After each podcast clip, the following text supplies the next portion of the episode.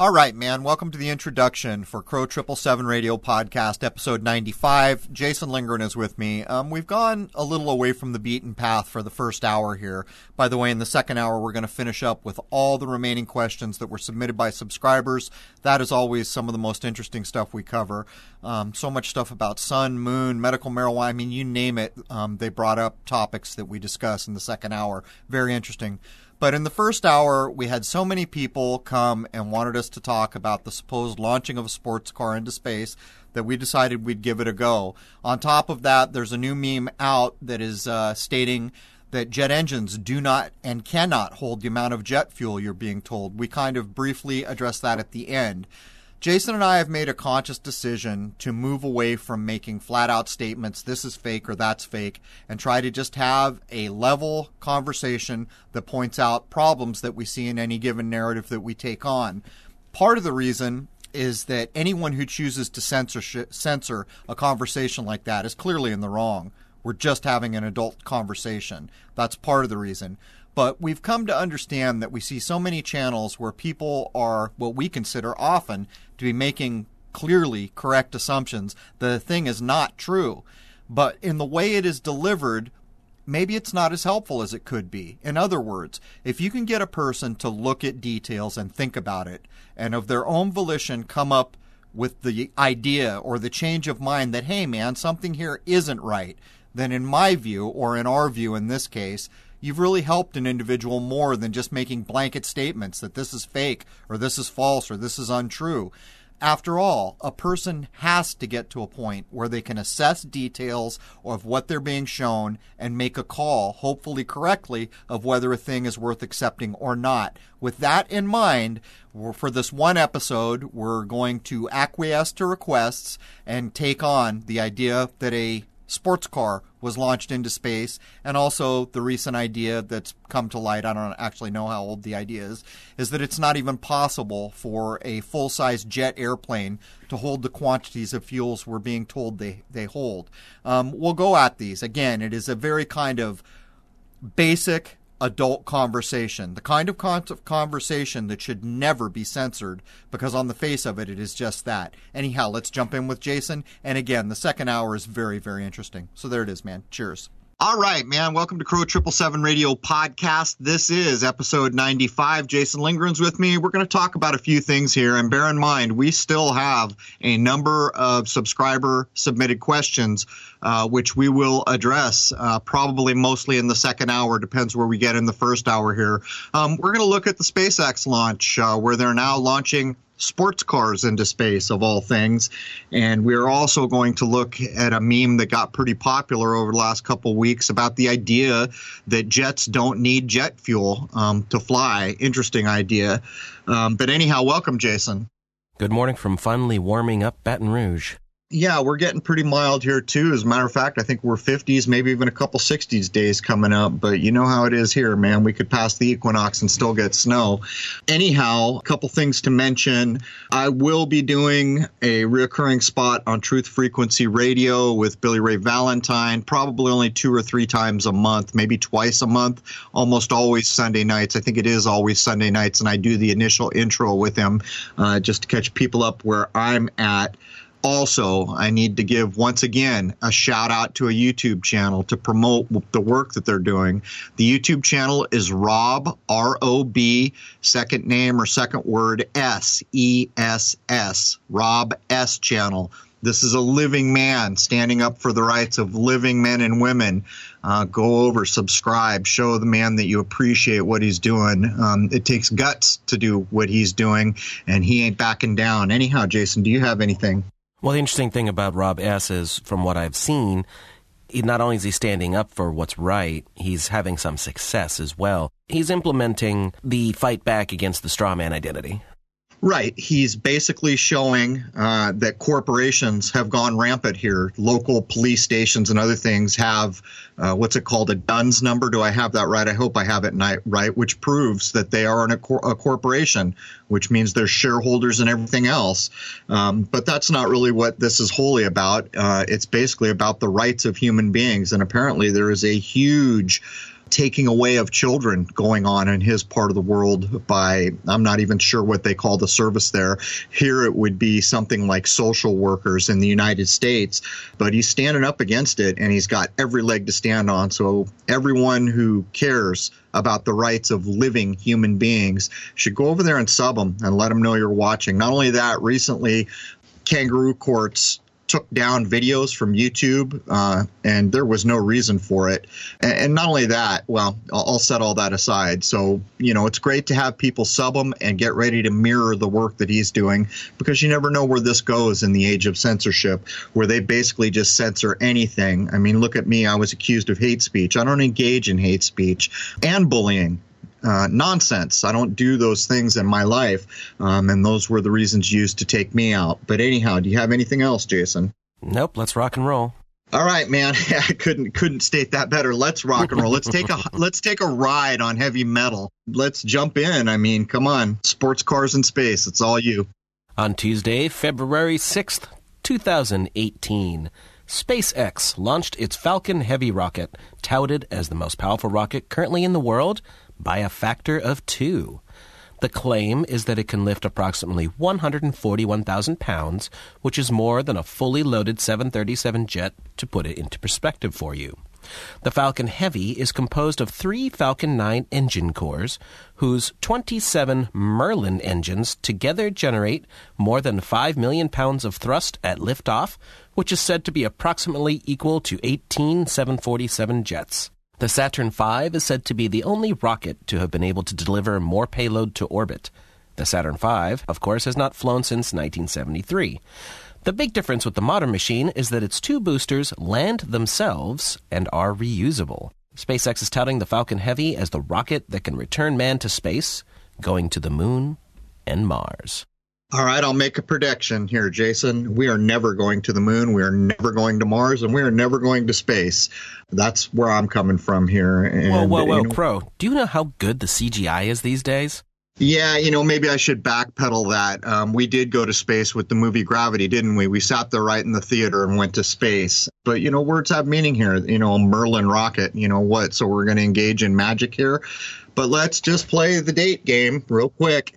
It was blasted off on February sixth, twenty eighteen. Uh, if you take the initial, anytime you take the date twenty eighteen, it's always going to resolve out to nine eleven. But if you play the inverted six game, like was done in the movie Back to the Future to encode nine eleven, uh, you basically have nine eleven coded in this date if you choose to accept the inverted six idea as being an inverted nine, which was shown flat out in the, in the movie Back to the Future when he shows up at the Twin Pines place. But um, Um, I'll do I'll do a little jump forward here before we get into the parallels with the movie Heavy Metal. For so many who watched this happen, as soon as they saw the sports car in space, they immediately hearkened their minds back to nineteen eighty-one, the animated film Heavy Metal. Um, the release date for that is cited for the United States, uh, the twenty-ninth of July, nineteen eighty-one. Interestingly enough, if you take the decade marker, um, the supposed launch was on the eighteenth, so eighty-one would be an inversion, or eighteen would be an inversion of the decade marker for the release of this film, which we have seen done before. And of course, the interesting thing here is I've shown there's nine eleven in the first date of the actual supposed event. The release date here is twenty-nine. two and nine, ninety-two or twenty-nine always can encode nine eleven, but it's also in July, which is a seven. So if you work out twenty-nine to eleven, seven and eleven also code nine eleven.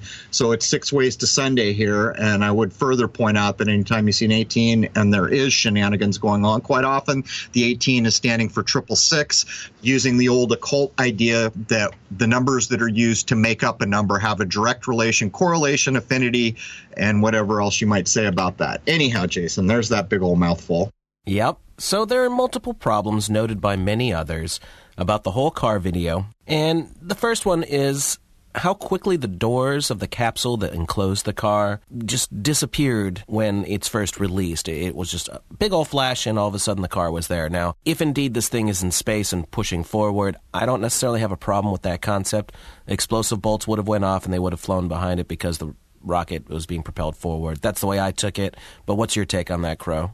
Well, the whole the whole thing is nonsense to me. Nothing goes to space, um, and so we're looking at sleight of hand here, in my view. And anyone is welcome to have a different point of view. It's the world we live in. You have that right. Uh, I've taken a careful look at this, and all my years behind a telescope tell me that there's a hard, fast boundary. It's almost like human beings are tuned to this environment, and you don't leave here. That's all there is to it. But if we bring a little bit of common sense to, well, before I bring a little bit of common sense to this, let's think about what we were told by Mister Elon Musk, you know.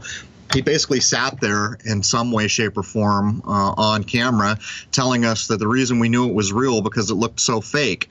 And I would ask, have we reached that era where that's really how we know things are real? So when things look fake, we know they're real because that's what Mister Musk was telling us. Um, but let's just take uh, one basic nonsensical, factually stated thing. If you go on Google right now and look up the temperature of space, you'll be told it's in the neighborhood of negative two hundred seventy Celsius or the negative four hundred fifty-four Fahrenheit. Negative four hundred fifty-four Fahrenheit.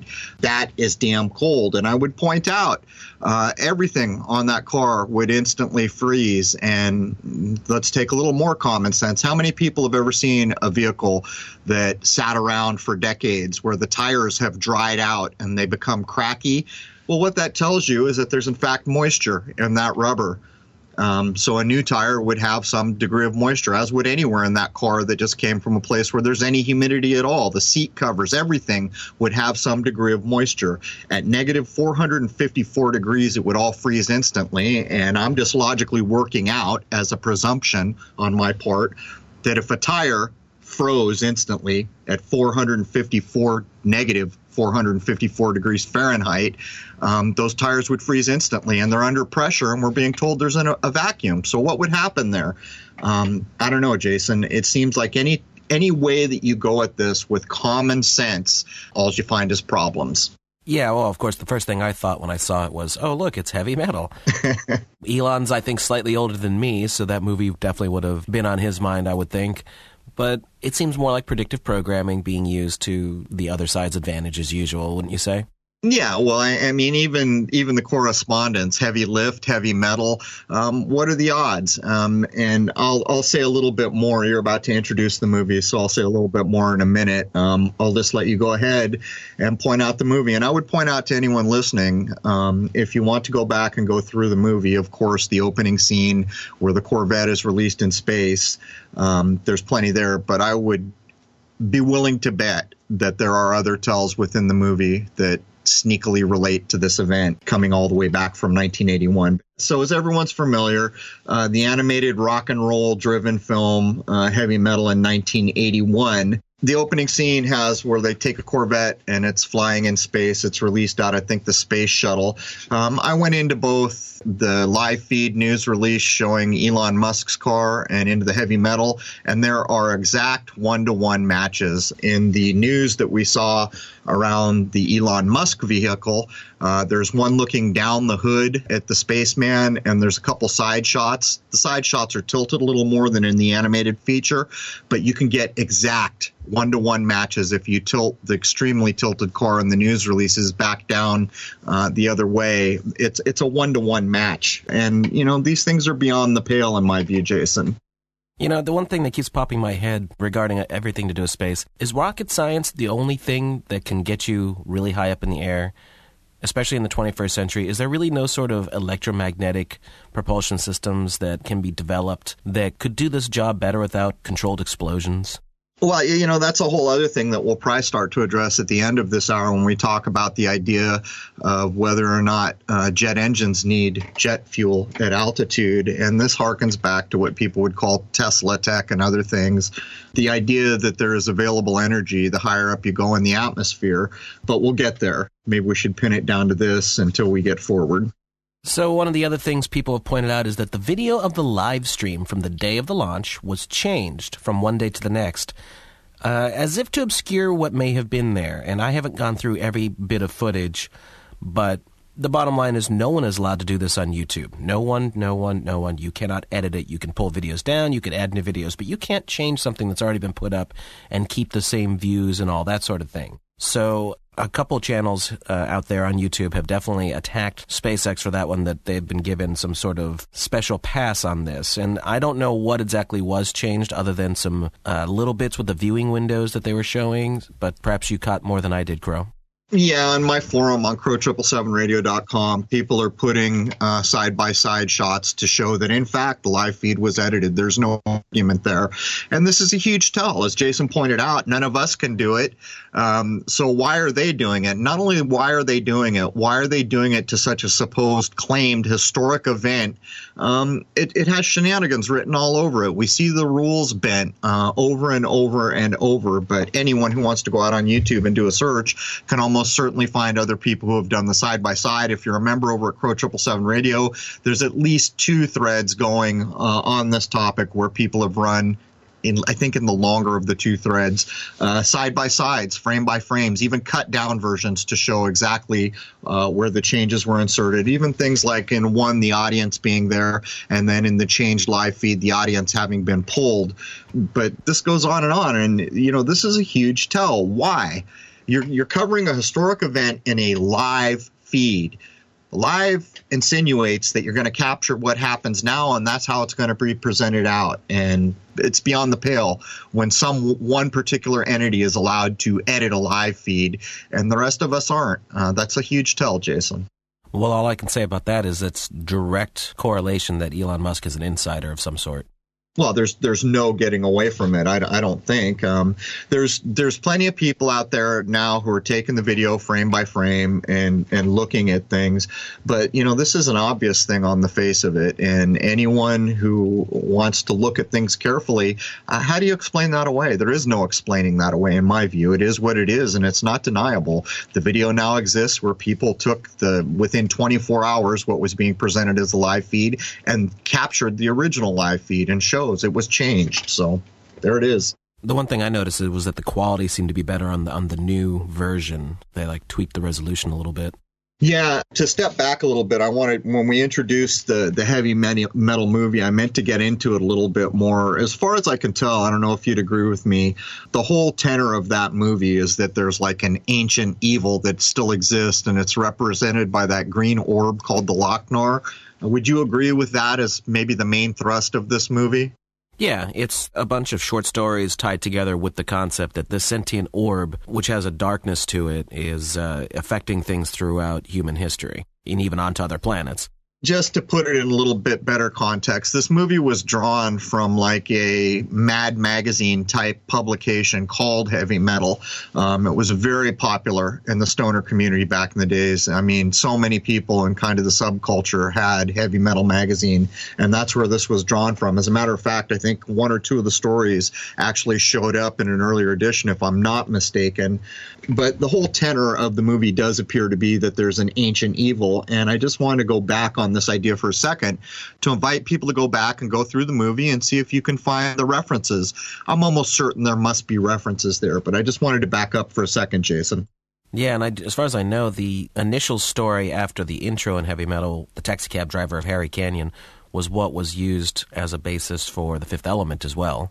Wow, there's certainly strong correlations there. It has a similar look and feel, even the cab itself. Um, and I would further point out, when I was looking up on I M D B just to get the release dates, to look where it was released all over the world and what those dates might have been, um, it's pointed out that apparently there was some co- copyright dispute, and that there's an intro and a song or something like that that was not included in the main release, if I have that right. Also, there was apparently a problem uh, with copywriting. I think it was the music that did not allow this to go to C D or compact disc until the late nineties, which is quite a ways away from the initial screening date in the United States of, ni- of uh, July of nineteen eighty-one.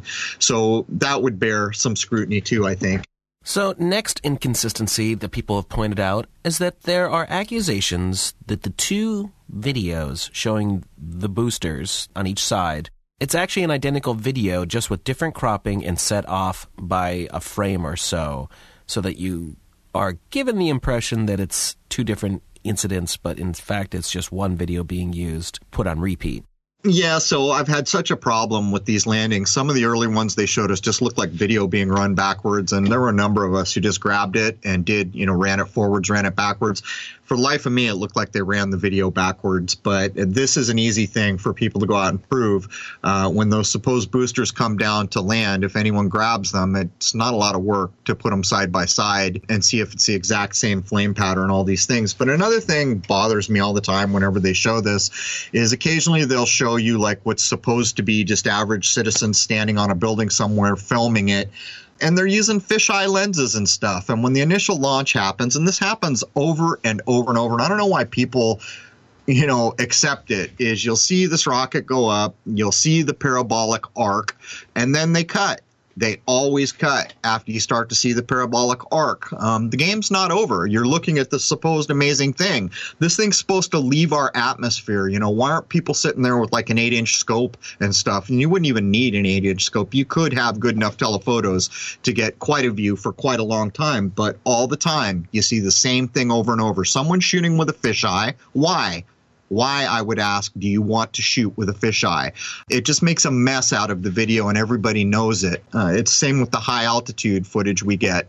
Always shot with a fisheye, but, you know, that problem of every time the parabolic arc is going on, people just cut away like the event's over. And then again, in this, in the case of this instance, uh, we have these huge sonic booms that are brought to bear. Well, we can go look at plenty of, uh, of rocket launches where there's no sonic boom at all, but anyhow, that's where I'm coming from. So no one yet, that I know of, has had a P nine hundred and watched an entire launch go all the way up with that lovely eighty-three times zoom on the rocket ship. Well, it's funny, too, because some of the people they were showing on the uh, on, I don't know, it was a rooftop or something that were just supposed to be average Joes, I guess, shooting this. They had some pretty damn impressive telephoto lenses.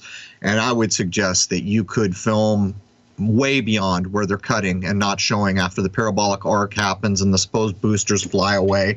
Keep filming, guys, uh, because in my view, what you're going to film, if anyone is in a position to do it, is you're going to see the thing go back down and land in the ocean or head towards the ocean as far as you can see it. Um, I, I would, you know, I'm not much of a betting man, but I would take that bet any day of the week. Next inconsistency that multiple people point out, the clouds around the Earth in the video of the Starman seem to be the same over multiple orbits. Yeah, this this is another thing, not hard to prove. Uh, it was done so extensively on the Apollo sixteen uh, Blue Marble image and Apollo seventeen, uh, even to the point where they were showing that cloud patterns were cloned over and over and over, even all the way up into the two thousand two Blue Marble image, which was a supposed image of Earth from space. Um, I would point out that it would not take a lot of work for people to show whether or not this is true. One thing that always strikes me when we're supposedly being shown the Earth from space is the lack of land masses. That's not all. Um, wherever the, the world is darked out, we should see city lights. We should see the cloud movings. There's all kinds of tells that let you know that this is not what we should expect to see. And another thing I noticed, uh, that one lady pointed out in a video, is that there's a strange long black object on the surface of the Earth through multiple orbit passes in an area near Australia, kind of out in the ocean. And, man, for the life of me, I could not figure out what this thing was. But if it was man-made, it would be massive. Well, I guess if it's not green, we can rule out that it's the Loc-Nar, right? Um, I haven't seen that yet, Jason, but I'd like to go back and see it. But here's an interesting thing. Um, you know, as I've said so often as we've done these episodes, Jason, a human being can't make a false thing true. They just can't do it. They can lie about a thing. They can make it seem to be something it's not. But in fact, they cannot make a false thing true. And I went to one of the news channels, uh, the big mainstream news channels that are still running the uh, the live feed of this event, and I watched the chat room go off to the side uh, on YouTube, and I would estimate way more than fifty percent of the comments I saw coming in uh, were calling this event into question, and, and I would point that that alone is a tell. When you have that many people that are not accepting it, that should tell you something crucial about the event itself. Uh, most of the times in this world, when something actually happens that is real, you don't get endless people questioning what's going on here, but there's that. This next one is the one that really jumped out at me, and multiple people tore this apart. In certain images at certain times, the Earth, and just the Earth, and not the car, seems to glitch out multiple times in a row. I didn't notice this one, Juice, and I saw you add it to the bullet points, but I think I'm going to go back and look at this one because that's another one that would be fairly easy if it's there to show in a video clip. But, you know, the time's now. Uh, I suppose we could run what we find on YouTube, but we're playing Russian roulette with these guys, aren't we? Well, the edges of the Earth pixelated, and it kind of jumped. Like, it looked like it shot over to the left a little bit a couple of times. Like, and the car was just there. So the immediate indication is that the car is stationary, and they're just putting a uh, moving image behind it. Well, do you remember back when George Bush the senior was brought into some NASA facility in a wheelchair, and as they yeah. were wheeling him through the place, there was a guy in front of a blue screen in the background, and he was, I forget what it was, a tennis ball or something that was being made to look like it was in zero G. Then yeah. someone went and dug up the same, very same person in a supposed International Space Station shot. At what point do people quit accepting the things that have no basis in reality? And when you see things like this, it's undismissible. There's the same guy claimed to be an astronaut in front of a blue screen, holding in in in a office building, you know, on the face of this world, this thing that looks like it's in zeros G going around his hand. I mean, we've seen these things over and over and over. And another thing, Jason, is not too, too long ago, they were blasting things off and making a big deal out of how they had to make sure they were sterile. There couldn't be any germs on these things. Um, and so now we just blast whole cars. And it's a, actually, a, it's apparently Elon Musk's personal car.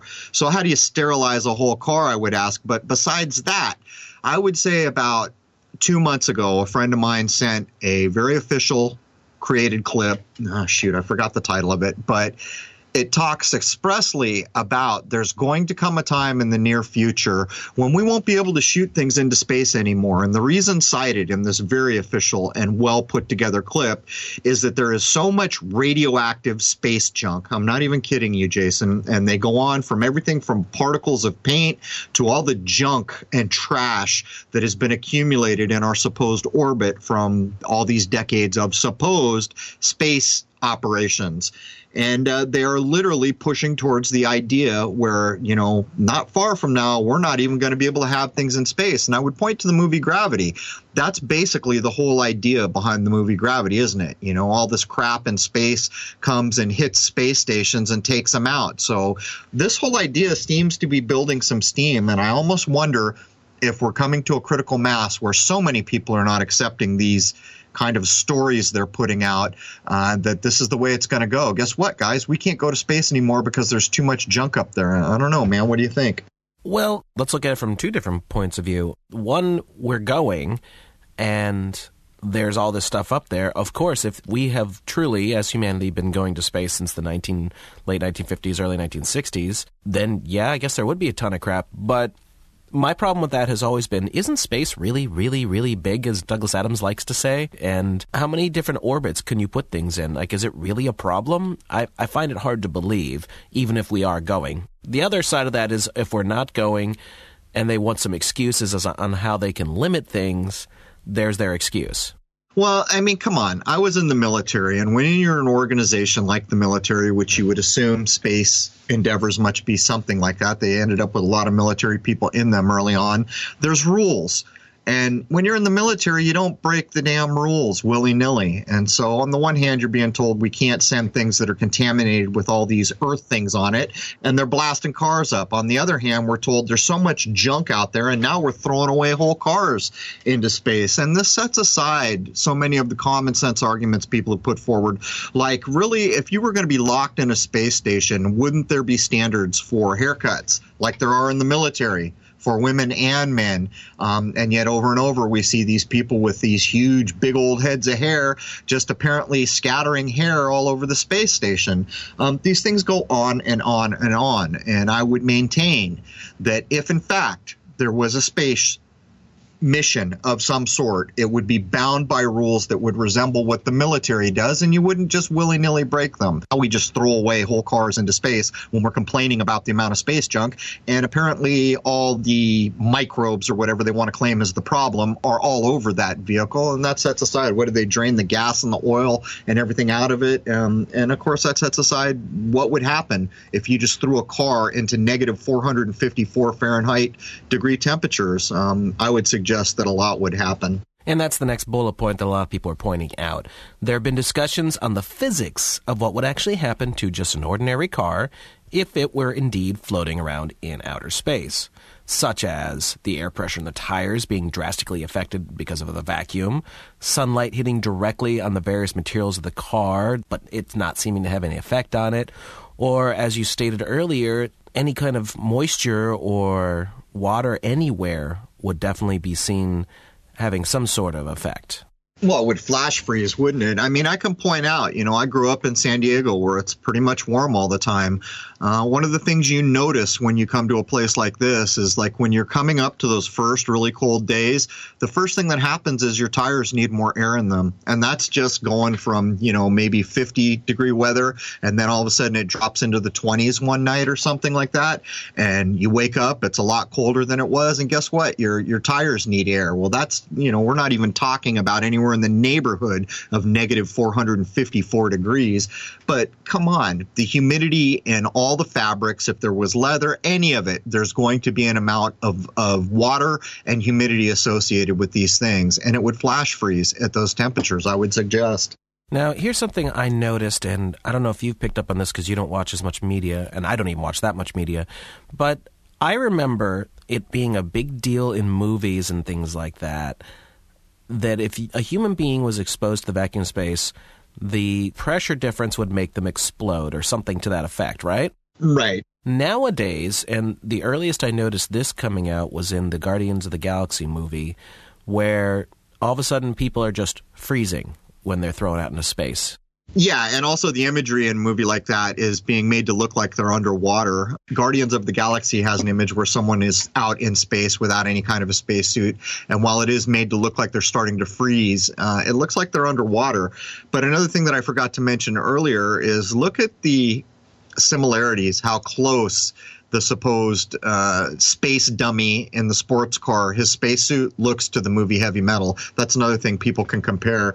Um, all the infinite ways a spacesuit could look like, and apparently the artists in nineteen eighty-one knew just exactly how to draw what would be relevant in uh, twenty eighteen. Yeah, there are definitely very uh, similar stylings, I guess you'd say. And when uh, Elon was asked about that, actually, not about the comparisons to Heavy Metal, but just what the spacesuit was, he made a big deal about the fact that that was the current model spacesuit that they've designed after a whole lot of R and D-ing and all that. And this streamlined, beautiful design was the real production model. Well, another thing going forward, which we always cite whenever one of these events is passed off in the media, is that there were clearly cameras in the car, if I'm not mistaken. Um, I didn't spend a lot of time looking at the live feed. Uh, mostly what people posted on my site is we should have video for quite some time to come uh, beyond seemingly what we've seen. Didn't didn't seem like they showed that much video, considering that there's now supposedly a vehicle in orbit or wherever it is with cameras in it. My point would be is you've got cameras in the car. Um, there should be all kinds of interesting footage. And not only that, when when are we going to see the footage when the Earth's not in the background and there's actually some of the things we're being told that are in space are there, like a planet, the moon, you know, a star, something. Um, one of these times we should probably see that, right? Yeah, and I watched some of the live feed and it looked like you can kind of see stars occasionally, but the same thing that always happens when you see footage.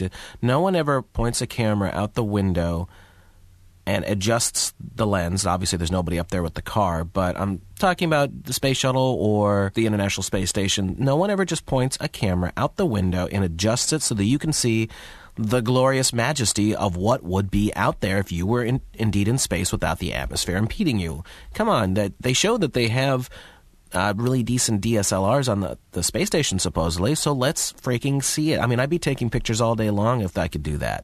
Well, it's the same problems over and over and over. Uh, whenever a darkened portion of the world comes around, you'd see city lights. We've actually seen mocked-up views or high-altitude views, and it shows how prominent the city lights would be. But, you know, there's so many different full supposed globe shots behind that vehicle. And we'll point out again that a few years ago, the idea being pushed out to the public was there was somewhere between fifteen thousand and thirty thousand satellites out there. And that apparently wasn't even including using uh, the broken down ones, which was a lot more. That has now been walked back. So if you do a Google search for how many satellites are out there, to two thousand some, not even kidding you. I've got videos up that prove that when I was doing the research then, that they were talking about at least twenty, fifteen, twenty thousand satellites out there. That was current three, maybe four years ago. So now I'm going to ask again. Um, these things all are made out of shiny materials, we are told, and have solar panels and other things. Where are, I guess, the now only twenty-five hundred satellites? Where are they in any of these images? Um, these are problems that never go away, Jason. Yeah, I've definitely seen some things on that.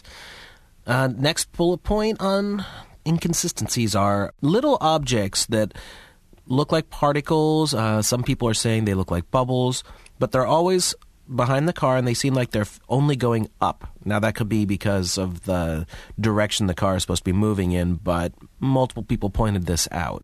I haven't seen that, but it does sound a little bit like, what was it? I think it was supposedly the Chinese astronauts got caught passing off footage shot in a very clear pool. Yes. Uh, with an I S S mock-up. So there, here we are again uh, with evidence in hand where we were told these are Chinese astronauts in space, and it was shown outright that they were filming them in a pool.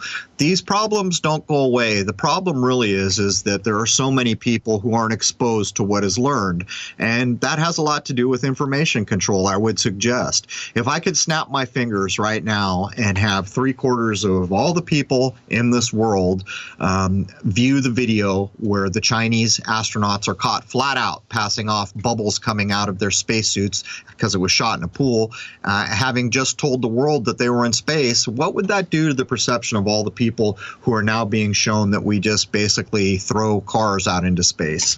Well, there's that, and I've watched every piece of footage I could find with the whole V R on the space station thing. There's no doubt whatsoever that minimally certain shots we are shown are being faked. And what it seems to be is they're on a set, a green screen set or blue screen, with the grid patterns behind it, as we saw in the George Bush video. And there's glitches occasionally because it looks like they're doing stuff in live time so that the astronauts can interact with objects. And there was one I saw that was so blatant, it looked like the person saw an object and reacted to it, but it didn't translate to the video layer being shown to us.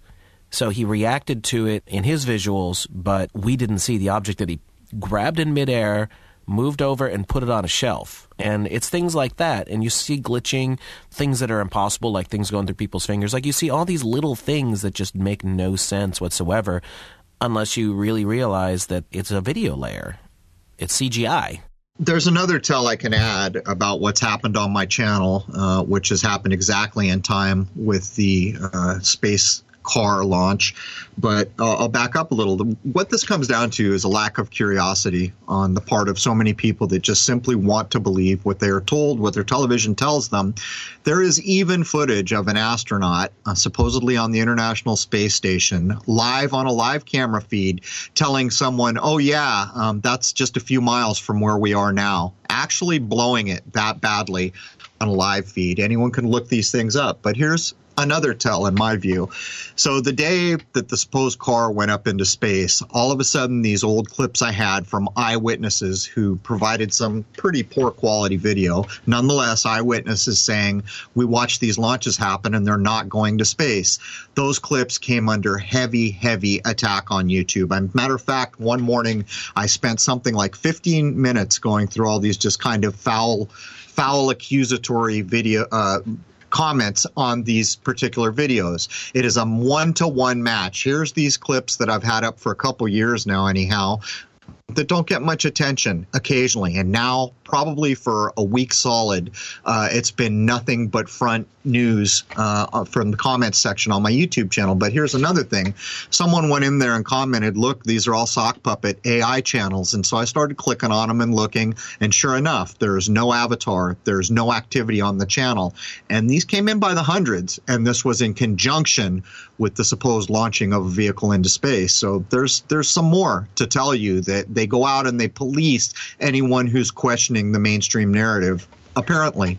Well, there's no doubt that there's some kind of shenanigans going on on things like YouTube, because these attacks going on from nothing channels. They're just, at minimum, it's some kind of automated system that's just saying stuff to say stuff, if not more, you know? Yeah, another thing you'll notice is the specificity in these comments. Um, in my view, a lot of them are A I. Um, I think we're looking at the onset of A I, but they came by the hundreds recently. And uh, why? You know, I've had these clips up for, I don't know, a year or two, something like that, and they very occasionally get commented on. Um, I think it's a huge tell, Jason. I think it's a huge tell, and it'll be interesting to see what happens with conversations like this. You know, in the past, we used to come out and we used to just say fake, fake, fakeity, fake, because that's what we know is correct. But now we've kind of shifted gears to have just kind of a no-nonsense conversation and point out all the problems and hope that people will take it upon themselves to take a closer look at some of the things we're pointing out. Uh, we're not really asking anyone to believe what we're saying. We're asking people to check out, look carefully at the things we're pointing out here. It'll be interesting to see with the number of videos that are getting made around this how they're dealt with, because that will be a tell too. If they're simply allowed to run, um, then that tells us something. And if then there's all this copyright removing video, you know, kind of censorship nonsense going on, that tells us something too. Absolutely. Next one is that people have done comparisons with the car in space and the car on the ground in a photo shoot with Elon Musk, and that the car in space looks radically different when people start doing what they always do with space photos. They start jacking the different levels and seeing how things react. What do you think about that one? Because I'm not all that much into Photoshop and all that, but I know you are. It's a good way to find little things that are not obvious on the face of things. Simply, as you pointed out, jacking up levels on any given image you're handed can quite often, many times, show you things that people weren't aware was in the image. I haven't done this with these images, um, but as time goes on, I'll occasionally look at what's posted in the forums over at Crow seven seven seven Radio, and I'll watch what people are doing. And this is the kind of thing that gets done eventually all the time, and quite often it's very telling. Um, usually what we're familiar with from some of the space images we get is provable editing, where the whole thing is just a construct. But it'll be interesting to see what comes out of this, particularly since it's all mostly lifted from video frames, although I would point out there were a number of stills released out to uh, news agencies. So the stills are always very telling.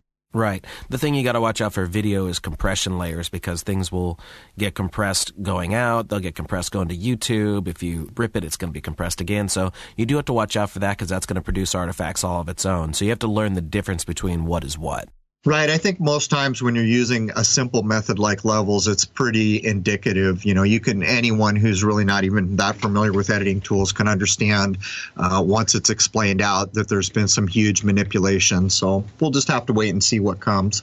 OK, the next one is that the Earth looks nicer in the shots from the I S S than from the camera angles from the car. Yeah. You know, I, I didn't even ask earlier, Jason, did you notice anywhere supposedly, I mean, is it like a GoPro in the car? Is that what's supposed to be there? I would imagine. I don't know. I was trying to figure out if it was a fisheye lens, but they have it set in a way that uh, as it's spinning around, the Earth sometimes looks a little funny. It's It could be a fisheye lens. It's hard to say. You know what? I might take some time later um, to take some of the imagery apart and do some of the things I've done in the past um, to show the nonsensical nature of what's being put forward. But if I do that, I'm only going to post it on the forum uh, of crow seven seven seven radio dot com, because I'm not really up to playing the game with YouTube anymore, where you accumulate strikes and they threaten to take you down, and then all the shills and trolls come in with their foul comments. So I may do it, but if I do, I'll post it there for people to check out. I do have to wonder sometimes if only fisheye lenses can survive in space. Fisheye lenses are the bane of modern photography. For anyone out there who ever wants to shoot video that matters, don't use a damn fisheye lens. That's all there is to it. Manufacturers need to quit making them. Um, you know, we're we're advanced enough that we can get some decent images. The idea is that with a fisheye, you can see much more of the horizon. But the truth is, is that it warps the image. And I think that's why we see them used so heavily in cases like this. Uh, someone pointed out later on that there is what appears to be condensation on the windshield of the car.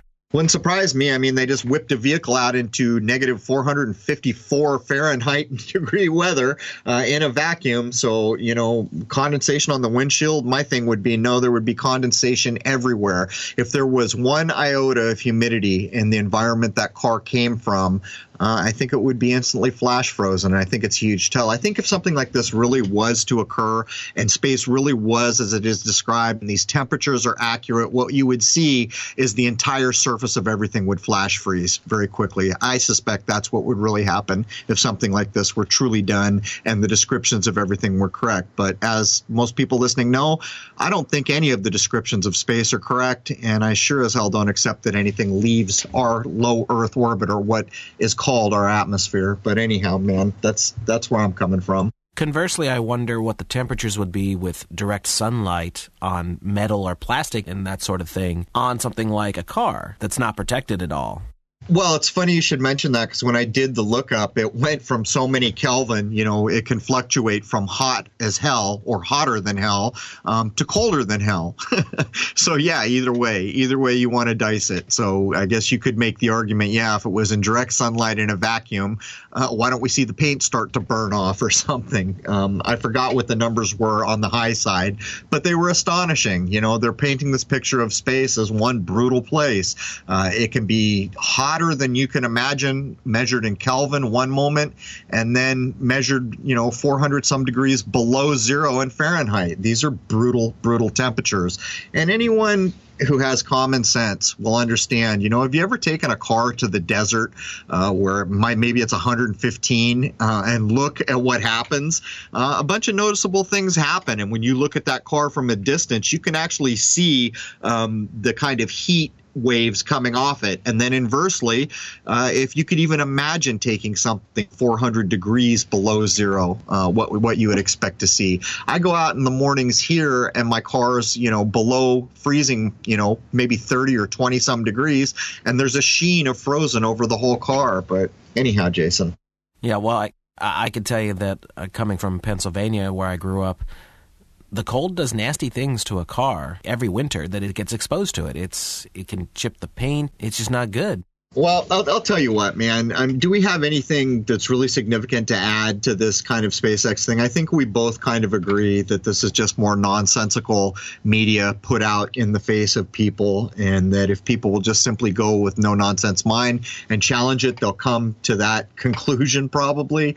Um, is there anything significant we can add, or can we just jump forward and start talking about the airplane idea that came forth so prominently? Well, there's a little bit left here I wouldn't mind pointing out. One of the things that uh, a lot of folks noticed is that Elon Musk seemed really chill at the press conference that he gave, in spite of the great achievement he supposedly just pulled off.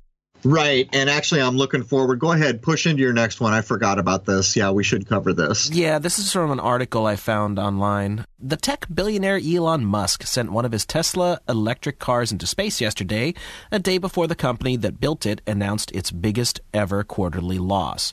Musk's Tesla electric car and energy storage company lost six hundred seventy-five point four million dollars in the three months ending December thirty-first, the company announced on Thursday, compared with a loss of one hundred twenty-one million dollars for the same period the previous year. The company has been spending heavily as it rolls out the next generation of electric cars, the Model three sedan, a semi-truck, and other products. The company has struggled to keep up with its production targets for the Model three, but said it would probably build about twenty-five hundred Model threes per week by the end of the first quarter, and that it plans to reach its goal of five thousand vehicles per week by the end of the second quarter. So, my question is this. Is this whole SpaceX Tesla Roadster launch a great big advertisement for a company that is hemorrhaging money in the hundreds of millions of dollars? Yeah, I mean, come on, you got to ask, don't you? But I, I would also ask, so if you take these numbers, you're looking at roughly, what, eight hundred million dollars that's lost in the last two years? How does a company stay in business that's losing um, eight hundred million dollars in two years? I mean, that's pushing a billion dollars in losses uh, before too long. But I, I've got to agree with you. How do you not ask this question knowing the numbers you just cited? I mean, come on, Jason. Well, from what I understand, if a company's losing that kind of money, they generally say that that company is not successful and shouldn't be pushing forward. But I'm assuming that Elon Musk wants this company to survive. And I personally don't have a problem with the concept of pushing for electric cars, believe me. But if it's doing that badly, obviously something needs to be tweaked, right? Right. But I mean, even the idea of electric cars, it, it almost seems like they're kicking the ball down the road to get our eyes off the fact that we should have been off gasoline so long ago. It's not even funny. But even when you get to electric cars, how is most of that electricity being generated? You know, the idea here is, oh, it's electric, it's not polluting. So, yeah, it's not polluting out the tailpipe like a combustion engine. But the point is, is how is most of that electricity being made? Well, wherever your municipality is, however that municipality is making the electricity or charging the car is the new pollution that is being made. And it just seems like it's all designed to keep the eye off the fact that we should be so far beyond this now. And we'll talk maybe a little bit as we get into the airplane idea that all the people that attribute technology to Tesla, I don't really accept the story of Tesla as we're handed it, but the idea has been iterated in other places that the further up you get into the atmosphere, the more energy that becomes available. And to me, when we look at the level of technology that we have these days, we should be so far from these types of technologies. And to, to beat that dead horse, uh, you can't run an electric car, charge it in your garage, and claim like you're not polluting, because the electricity that you're putting in it was made in whatever way your municipality is making engine. And guess what? I would be willing to bet that there is pollution associated with the making of that electricity. But anyhow, there's that spiel. Well, it, that's absolutely true. I've looked up these things before. What's traditionally called fossil fuels are used heavily in electricity generation, whether that's oil or coal or natural gas or something to that effect. So something has to produce electricity to get it to your house for you to be able to plug your car in. Well, it's no different than your house, right? You turn on a light, it's using the electricity that was made in or around your municipality. And as everybody knows, you know, like where I live here, uh, there's actually plants where you can see this, the stacks billowing. As a matter of fact, uh, not too, too far from where I'm at, there's like these two big, you know, those kind of nuclear bubble, concrete bubble looking things, the cooling tower things.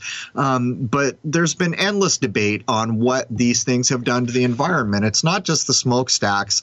Um, apparently, the environment on the waterway that it's sitting has been damaged immensely. So the idea that we're going to shift to electric cars and all of our, you know, pollution problems are at an end is just nonsense. It just is.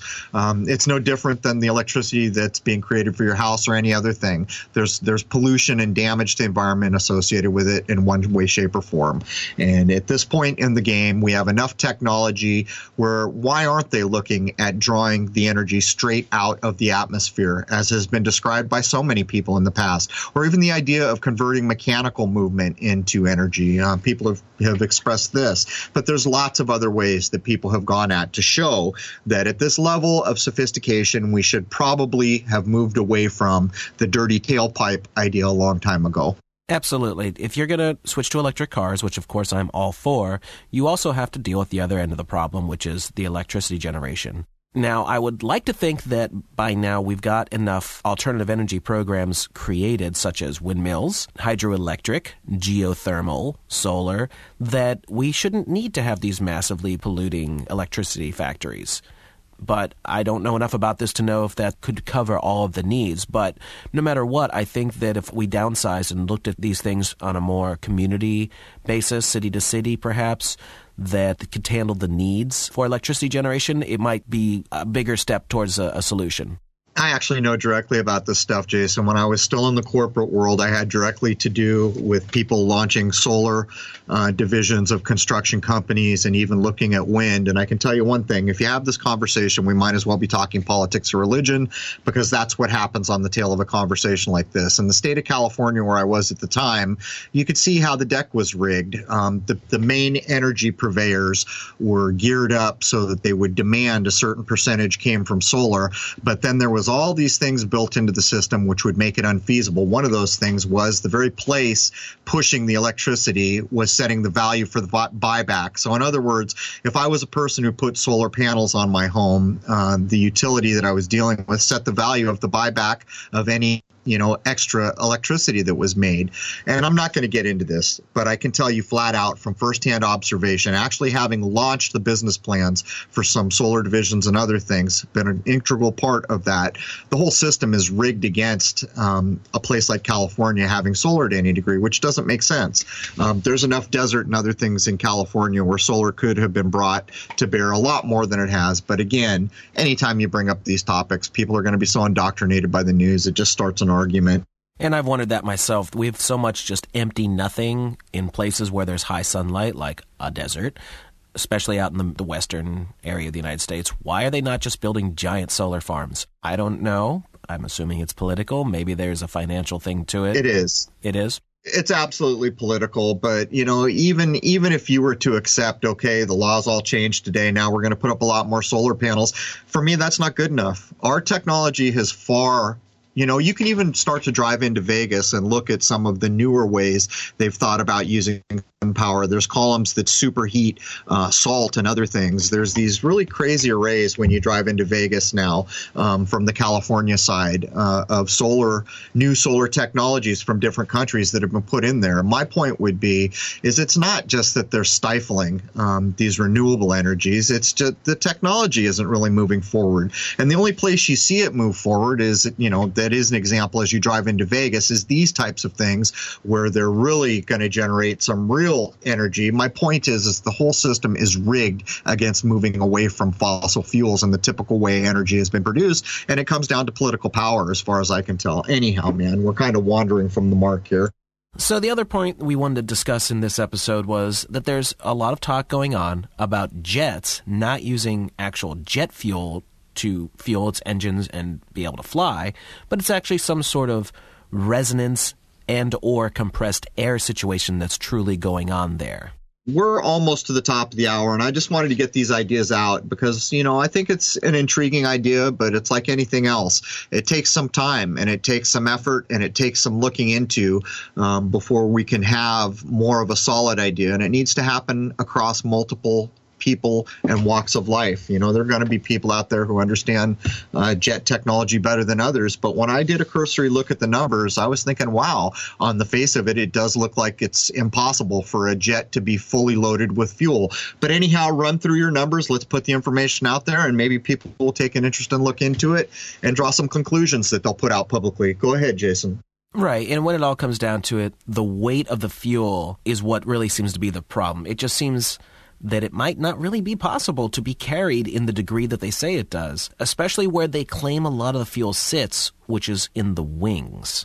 Right. So you have some rough numbers. Why don't you just break them out? I know you did some independent calculations here, um, but this is what I looked at at first, and I thought, wow, that maybe there's something to this. But again, it takes some, you know, you got to dig into these things. And the, the claim being made here is that a jet engine can draw its energy using maybe like a tuning fork idea where little fins in there are resonating, and that's being converted to energy. I know there's more to it than that, um, but that's kind of the idea um, that the wool has been pulled pull over your eyes, and that jet airplanes don't require the amount of fuel you've been told. So break down the numbers, and we'll let people go at it, Jason. Right. Now, the, before I get into the numbers, there is something that is an absolute fact, and that is that jet engines have to have a device that injects compressed air into the engine that starts it. There's no ifs, ands, or buts about this. That is a fact. Right, and there's actually a piece of footage going out where, I don't know, just some random mechanics, I guess, I'm not sure who it is, have a jet engine in like a big garage. Um, people should go look it up and, and take a look at that. I, I saw it like from three different sources, I think. Um, the claim being made is, is that it was fired off with fuel and then compressed air ran it after that. Um, they can go check out that video to get started. Go ahead, Jason. So I ran some numbers, and the stated fuel capacity for a seven forty-seven eight hundred jet, which is the modern uh, version of the seven forty-seven, it says that it can hold sixty thousand nine hundred twenty-five gallons of jet fuel. According to Boeing's website, it burns five gallons of fuel per mile. It is also said to burn somewhere around eight hundred forty-six gallons of fuel on takeoff. Now, that's a that's a big number. Well, what, what cracks me up is I know people who still have the old H I pickup trucks from like the late sixties, and those are getting eight miles to the gallon. Not even kidding. So here we're being told uh, a Boeing jet is getting five miles to the gallon. That I don't know, man. That seems... Oh, no, no, no. Other way around. Five gallons to the mile. Oh, okay. Really bad. I'm looking at this backwards. I was going to say right out of the gate, that doesn't look. But even so, five gallons per the mile. All right. That's a little more acceptable, I guess, Jason. Go ahead. Keep pushing. Uh, let's just get the data out there. So according to some numbers I found, there are around one hundred five thousand commercial planes taking off every day. That means for takeoff alone for large jets, a rough number just for fuel consumption of the takeoff would be eighty-eight million eight hundred thirty-seven thousand gallons. This would mean that we use thirty-two billion gallons per year on takeoff alone. Official stats say airlines in recent years consume approximately sixteen billion dollars a year. According to other statistics I found, approximately thirty-five billion barrels of oil are extracted each year. In each barrel of oil, they say they can get four gallons of jet fuel. They broke it down to they get this, this, this, and that, and one of the things was four gallons of jet fuel. Working those numbers out, this would give one hundred forty billion gallons to meet the thirty-two billion gallon requirement, so that part works out. And, of course, there are larger jets and there are smaller jets, and they would have different requirements. So we don't know what exactly these numbers would work out, so I just went with all seven forty-sevens. But we're also not even including privately owned jets and all of the militaries around the world. Yeah, I was going to ask, is that one hundred forty billion gallons just for air travel alone or air jet fuel alone? The one hundred forty billion gallons is what it would equate out to for how much they extract per barrel per year. Okay, I'm losing you. Extract for what, though? Is that for use everywhere or for use in the in the aircraft industry? Well, that's just what they say they produce per year from the, the barrels of oil that are extracted worldwide. All right, so then that's for everybody. So that means for all the militaries, for all the cars, for all the everything. I don't know, man. Those numbers seem seem to get thin. But anyhow, do you have a rough breakdown of the weight of the fuel? Because uh, when people were reposting videos, the thing that got me was it was being equated with the weight of a twenty eighteen Camaro, how many would actually be on the wing of a plane if the wings were in fact full of that much fuel.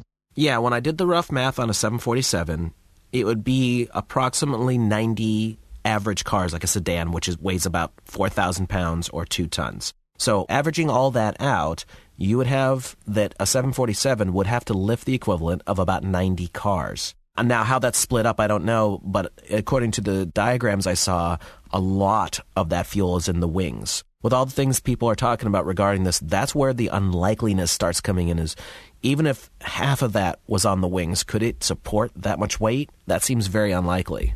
Right. One of the clips I saw posted was using cubic tons, and it was showing like all these Camaros stacked up on the wings because that's where most of the fuel is stored, I assume. Um, so there it is, people. Go out and take a look at this idea. I know it's popular right now, but it only takes common sense. Um, Jason and I didn't have time to go through like some engineering for, for tensile strength and other things. But when I first saw this, I began to question, could you take that many cars and put them on the floor of a skyscraper, which we know is reinforced steel? Um, that's that's how kind of lopsided it began to look to me. But anyhow, Jason, that brings us close to the top of the first hour, and we've got a ton of subscriber questions to get through.